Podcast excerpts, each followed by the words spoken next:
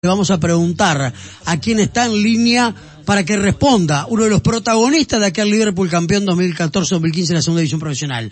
Buenas noches, bienvenido.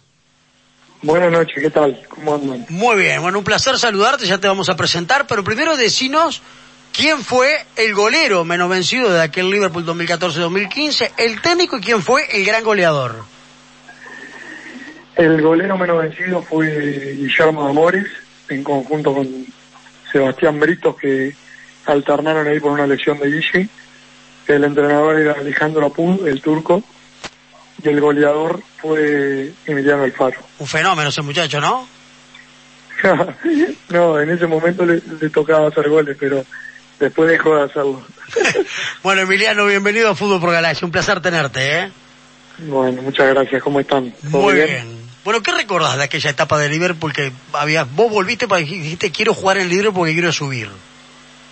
Bueno, fue una etapa, me acuerdo que fue una etapa muy difícil, este, de principio a fin, porque el riesgo que, que tomé o que asumí en el momento que decidí volver fue muy grande, venir de, jugar en Europa a, un equipo de la B en Uruguay y de repente con la posibilidad de que las cosas no vayan bien, que era una de las posibilidades que estaba arriba de la mesa a la hora de, tomar la decisión, podría ser un, desencadenante negativo en lo que iba a ser el futuro de mi carrera. Este, pero bueno, la decisión la tomé convencida, sabía el gran equipo que se está formando, ni que hablar que conocía a Liverpool por dentro a nivel institucional eh, casi de memoria, y sabía que era una buena oportunidad también para reivindicar para reivindicarse lo que había pasado el año anterior y, poder este, volver a primera lo antes posible. Así que este, fue difícil, fue complicado porque la B es muy dura, pero la realidad es que teníamos un gran equipo y lo pudimos, lo pudimos sacar adelante y consagrarlo con, el ascenso y con el campeonato. Sí, un gran campeonato de Liverpool que volvió rápidamente a la primera división. Vos volvías de, eh, vos habías sido transferido a la Lazio de Italia, ¿no? Sí, claro. Yo hacía un par de años que estaba, este, dos o tres años que estaba allá. Y bueno, eh, me acuerdo cuando Liverpool baja, estaba escuchando la radio con, el Tata González, compañero mío en ese momento al lado.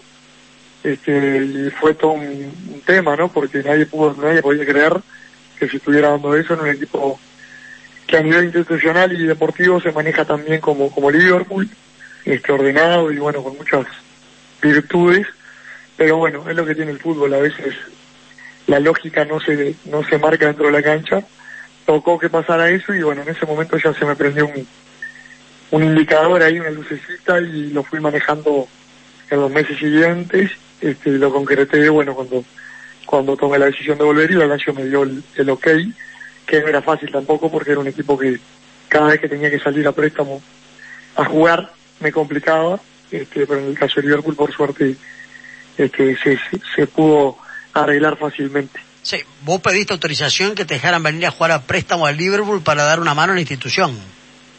Sí, así mismo.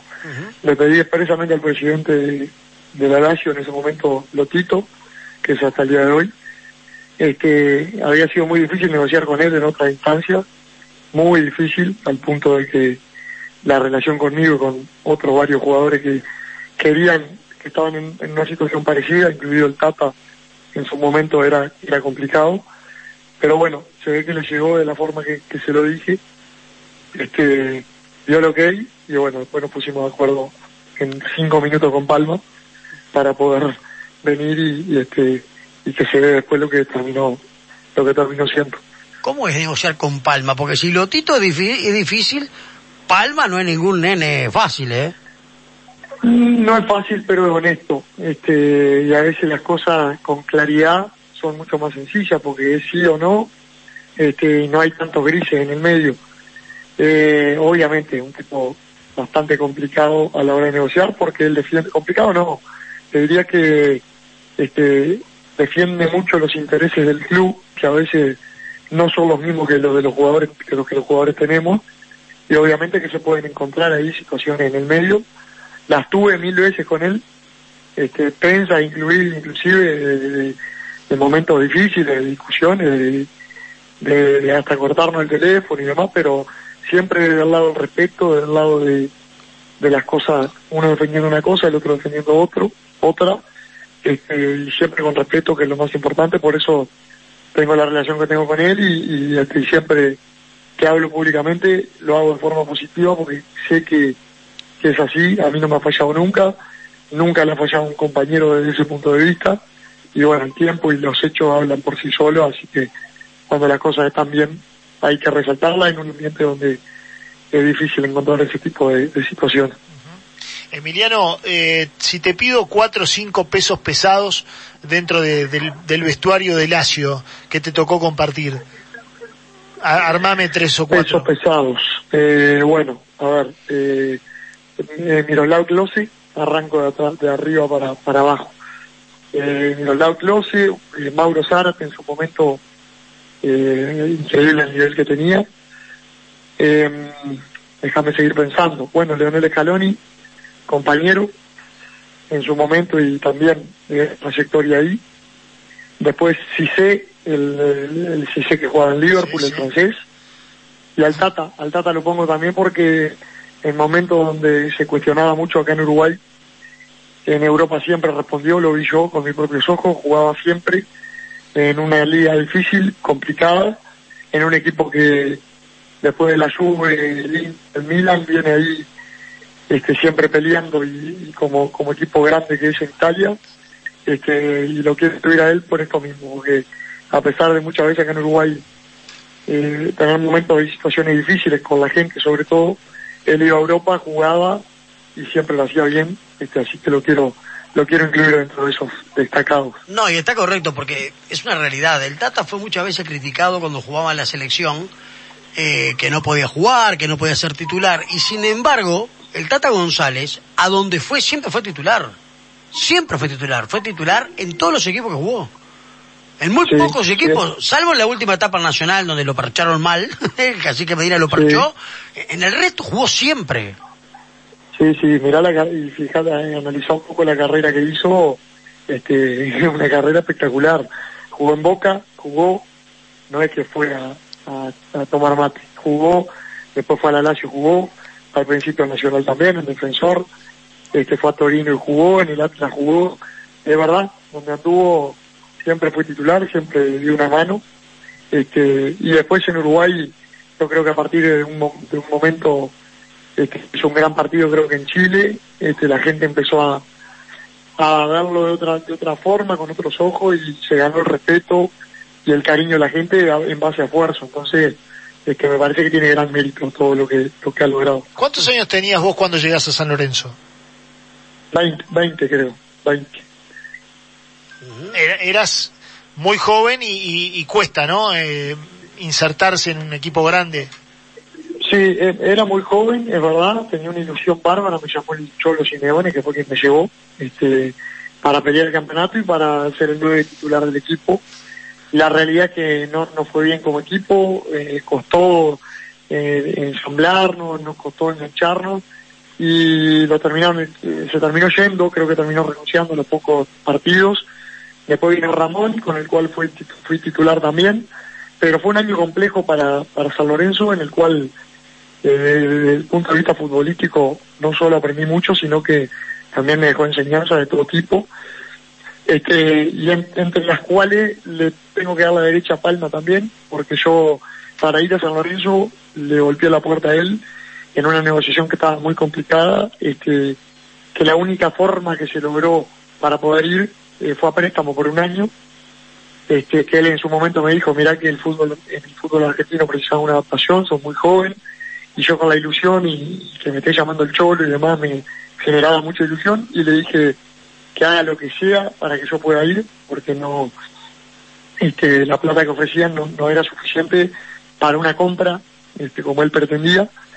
Este, y por darme una mano a mí también obviamente que con algo económico por medio me dejó ir y con el tiempo le di la razón porque yo creo que eh, si hubiese firmado un contrato más largo en el club en San Lorenzo, hubiese podido terminar de afianzarme, esperando no solo mi, este, mi mejora en el rendimiento y, obviamente que acostumbrarme al fútbol argentino, adaptarme, sino que también del equipo, en otras situaciones, en otro equipo, en otro, en otro momento hubiese sido mucho más fácil. Este, así que también, como muchas veces le he cuestionado cosas y le he criticado personalmente, este, también le, esta, esta se la tengo que dar a favor porque eh, en realidad me costó la adaptación por una cuestión, por varias cuestiones, varios motivos.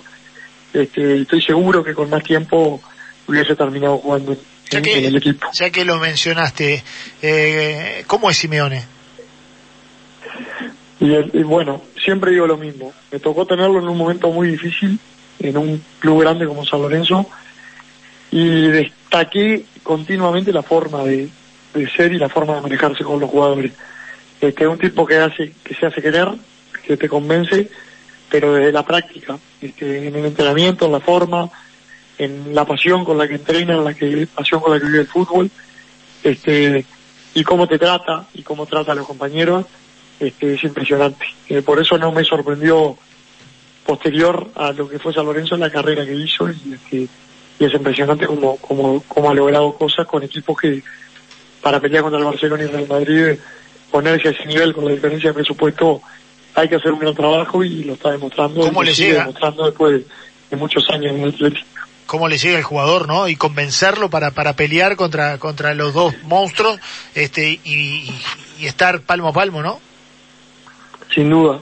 Y tiene una, una cosa que le he visto un poco pocos entrenadores que, que he tenido la suerte de tener grandes entrenadores, que es que a la hora de entrenar, el ejemplo es él.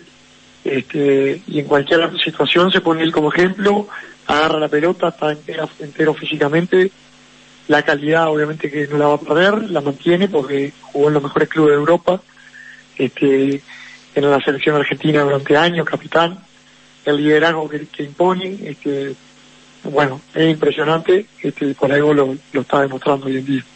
Mm. Emiliano, dentro de tu carrera después del fútbol argentino, pasaste por Europa, estuviste en los Emiratos Árabes y estuviste en Tailandia. Sí, bueno, estuve en la India también. No, está bien, pero eh, a ver, la India uno más o menos eh, te puede imaginar, al menos particularmente, pero Tailandia, contame el fútbol de Tailandia. Bueno, mira, te cuento, la situación fue así.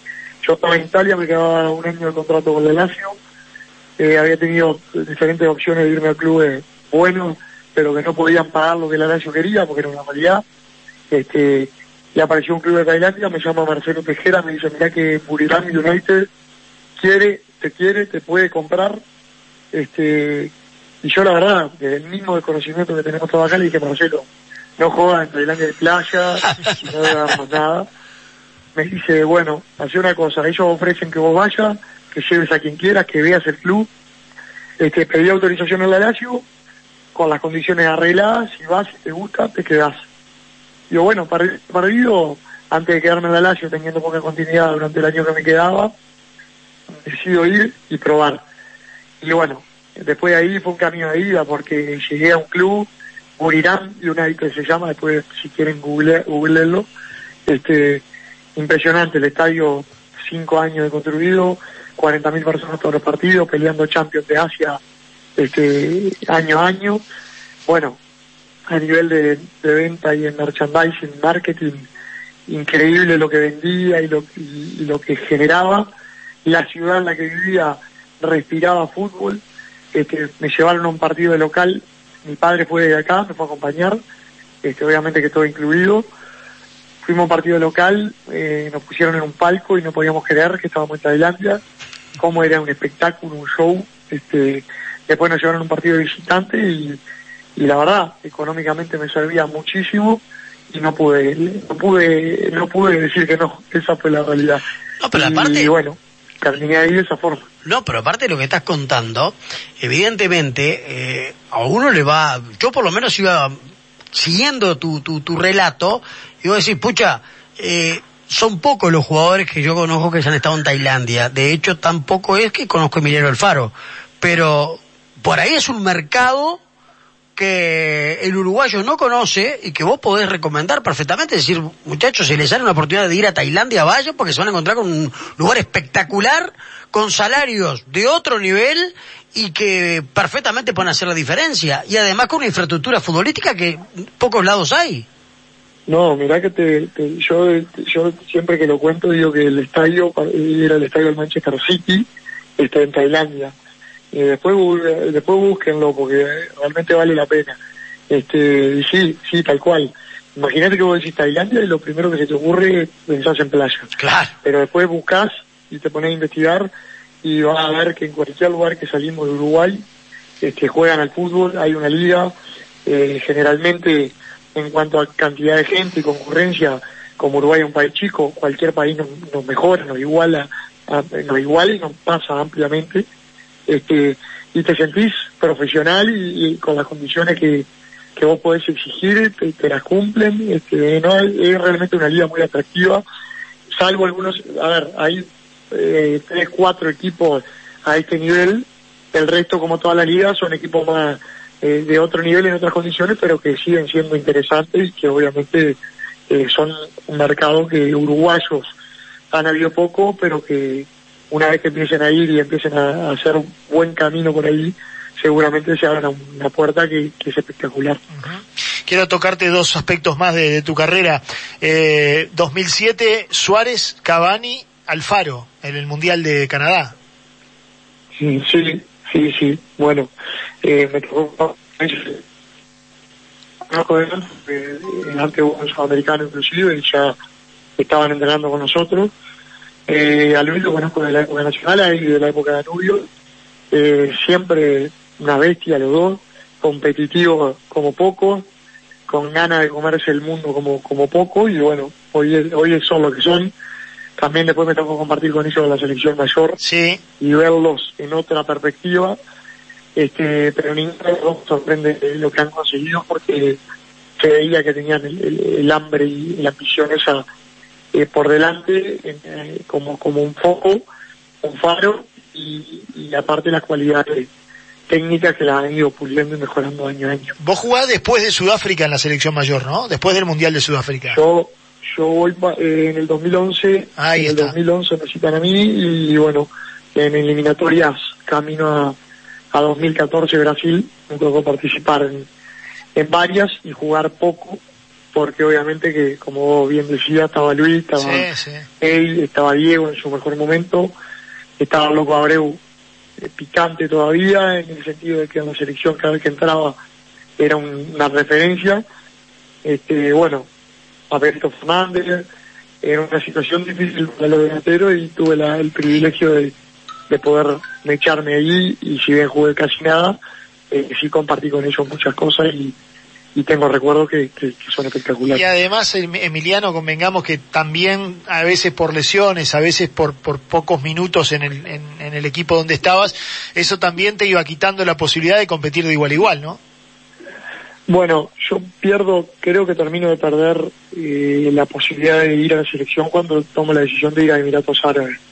Eh, se dan diferentes circunstancias, yo en la Lazio iba a tener poca continuidad porque estaban los monstruos que te, que, te comenté hoy y quería jugar. Y para jugar el único equipo que apareció con las eh, pretensiones que la Lazio tenía para dejarme la préstamo, que eran muchas y muchas este, realmente inviables al nivel europeo, porque era así, me tuve que ir a un equipo que vino con, con, la posibilidad económica de, de satisfacer a la Lazio, de responderme a mí también en mi contrato este, darme la posibilidad de jugar. Y yo ante quedarme en la Lazio y no jugar, preferí abrir ese camino. Y una vez que entré a Emirato y me fue bien, este, después empecé a salpicar ahí en Asia por todos lados, porque como hablábamos recién es un mercado desconocido para muchos, pero después que te va bien ahí, para los jugadores que no podemos o no tenemos la suerte o no nos alcanza, este, quizás las condiciones o lo que sea de jugar al primer nivel en Europa, este, Asia es un camino y un, un lugar espectacular para poder desarrollarse y hacer una carrera en cuanto a lo futbolístico y a lo económico también. Y un mundo distinto, ¿no? Sí, completamente diferente. Bueno, Emiratos Árabes, Dubái, eh, la antítesis a lo que es India. Eh, Tailandia más similar a India, pero con otra cultura, eh, que son budistas. La verdad que el fútbol me llevó por lugares que jamás en mi vida pensé, esa es la realidad, porque nunca pensé que fuera a jugar en Tailandia, en India y en Dubái Emiratos Árabes, este, pero que después estuve ahí, los aproveché al máximo y los exprimí porque te dejan cosas no solo a nivel futbolístico, sino que a nivel cultural, y yo creo que son cosas que enriquecen y que, que suman, así que traté de aprovecharlo todo lo que pude. Vos decías eh, hace un ratito, creo que perdí la oportunidad de la selección cuando me fui a Emiratos Árabes. Eh, son dos cosas muy pesadas. Por un lado, defender la selección de tu país, tener la oportunidad de integrar un plantel en este proceso del maestro Tavares. Por otro lado, la oportunidad de hacer la diferencia económica. Eh, cuando vos repasás tu carrera, decís, ¿me arrepiento de haber dejado la selección por esto o eh, sacrifiqué la selección pero me aseguré un porvenir que me, me da tranquilidad económica para mí y mi familia por el resto de mi vida? Mira, es que yo no tenía muchos caminos para elegir. Eh, la selección tuvo en el medio, esa es la realidad. Pero si yo me quedaba en la Lazio jugando cinco minutos por partido, probablemente este, hubiese perdido las mismas posibilidades que jugar 90 minutos todos los partidos como jugaba en, Emiratos Árabes. Eh, la verdad, a mí me gusta jugar al fútbol este, y no pasar por lugares, más allá de que las lesiones me han jugado también una mala pasada en mi carrera. Este, pero en ese momento, ¿sabés lo que pensé? Yo lo que pensé fue, voy, voy a jugar, voy a andar bien y voy a seguir en la selección. La verdad que después con el tiempo me di cuenta de que, más allá de que fui y anduve muy bien y hice goles, eh, la verdad que ese año me fue muy bien en cuanto a goles y, en el equipo, este, sí perdí mucha visibilidad y hubo, hubo otros jugadores también que tuvieron un nivel bárbaro que continuaron yendo a la selección.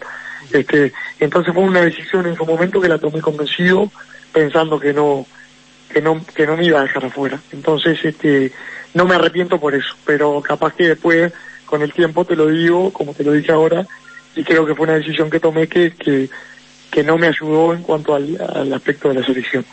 Bien, eh, el fútbol de India. Forlán estuvo en India, ¿no? Sí. Eh, sí. Y no son muchos más los jugadores que pasaron por el fútbol indio. Eh, contame que, cómo se vive. Y bueno, eh, es una liga nueva que armaron así, esta creo que la sexta temporada.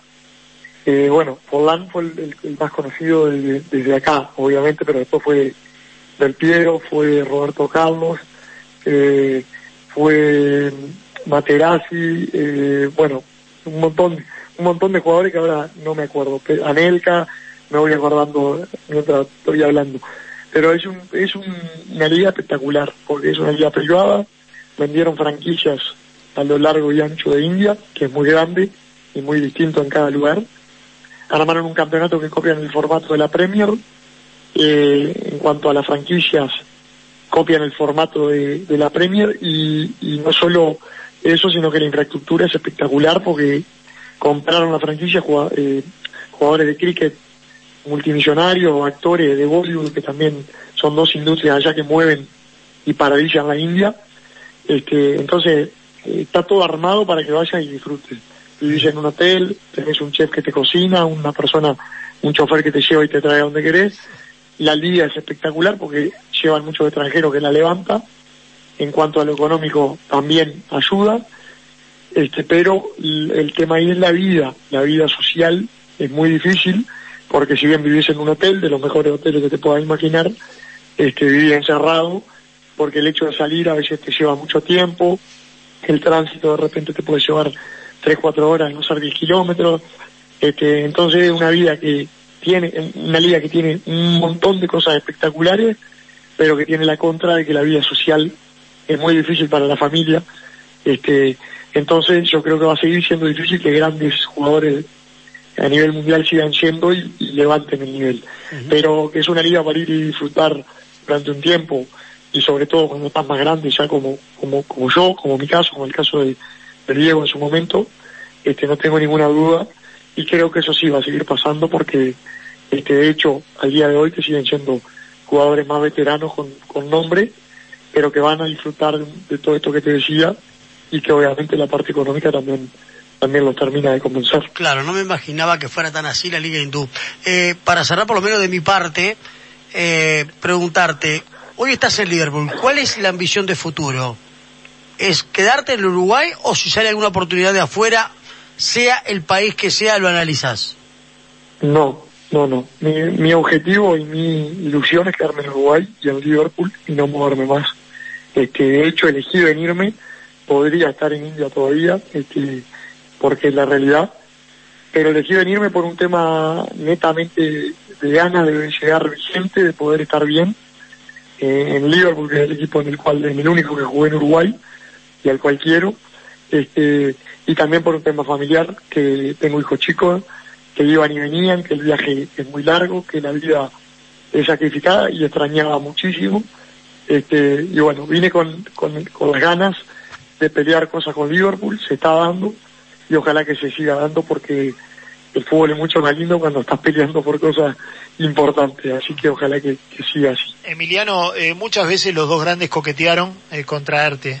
Eh, ¿Estuviste cerca alguna vez este, de Peñarol, de Nacional? ¿Es, es algo que te, que te faltó en tu carrera? Eh, ¿Te hubiese hecho ilusión haber jugado en algún grande de nuestro país?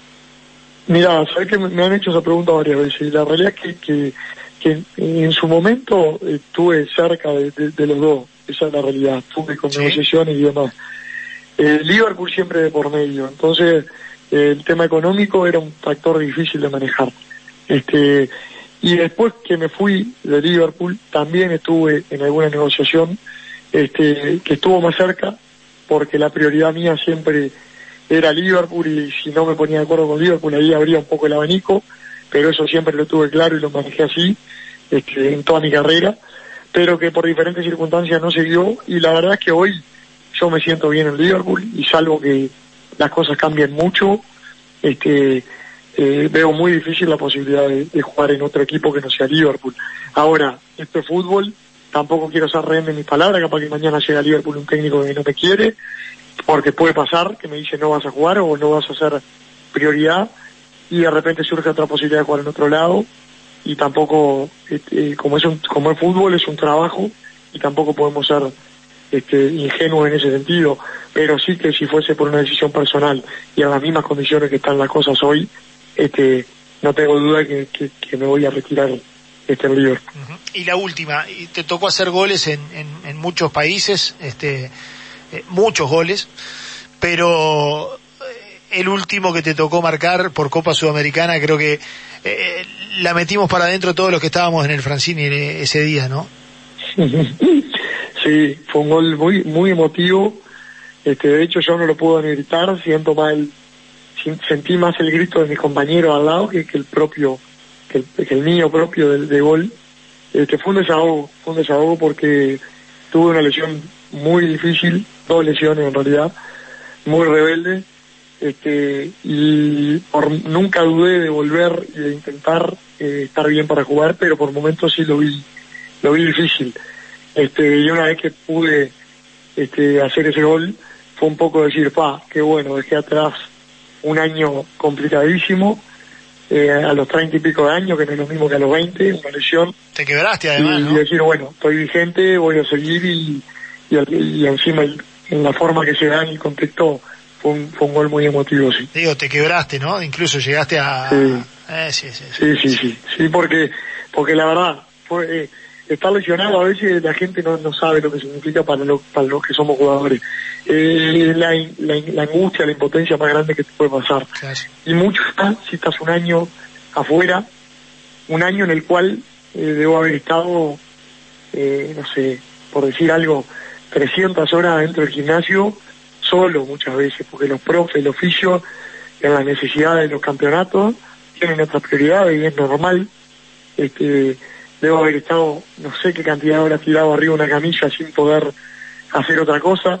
Llegar a Liga, a Loma de Zamora, con el mate una hora y media antes, este, sabiendo que todos iban a la cancha y yo directo a la camilla.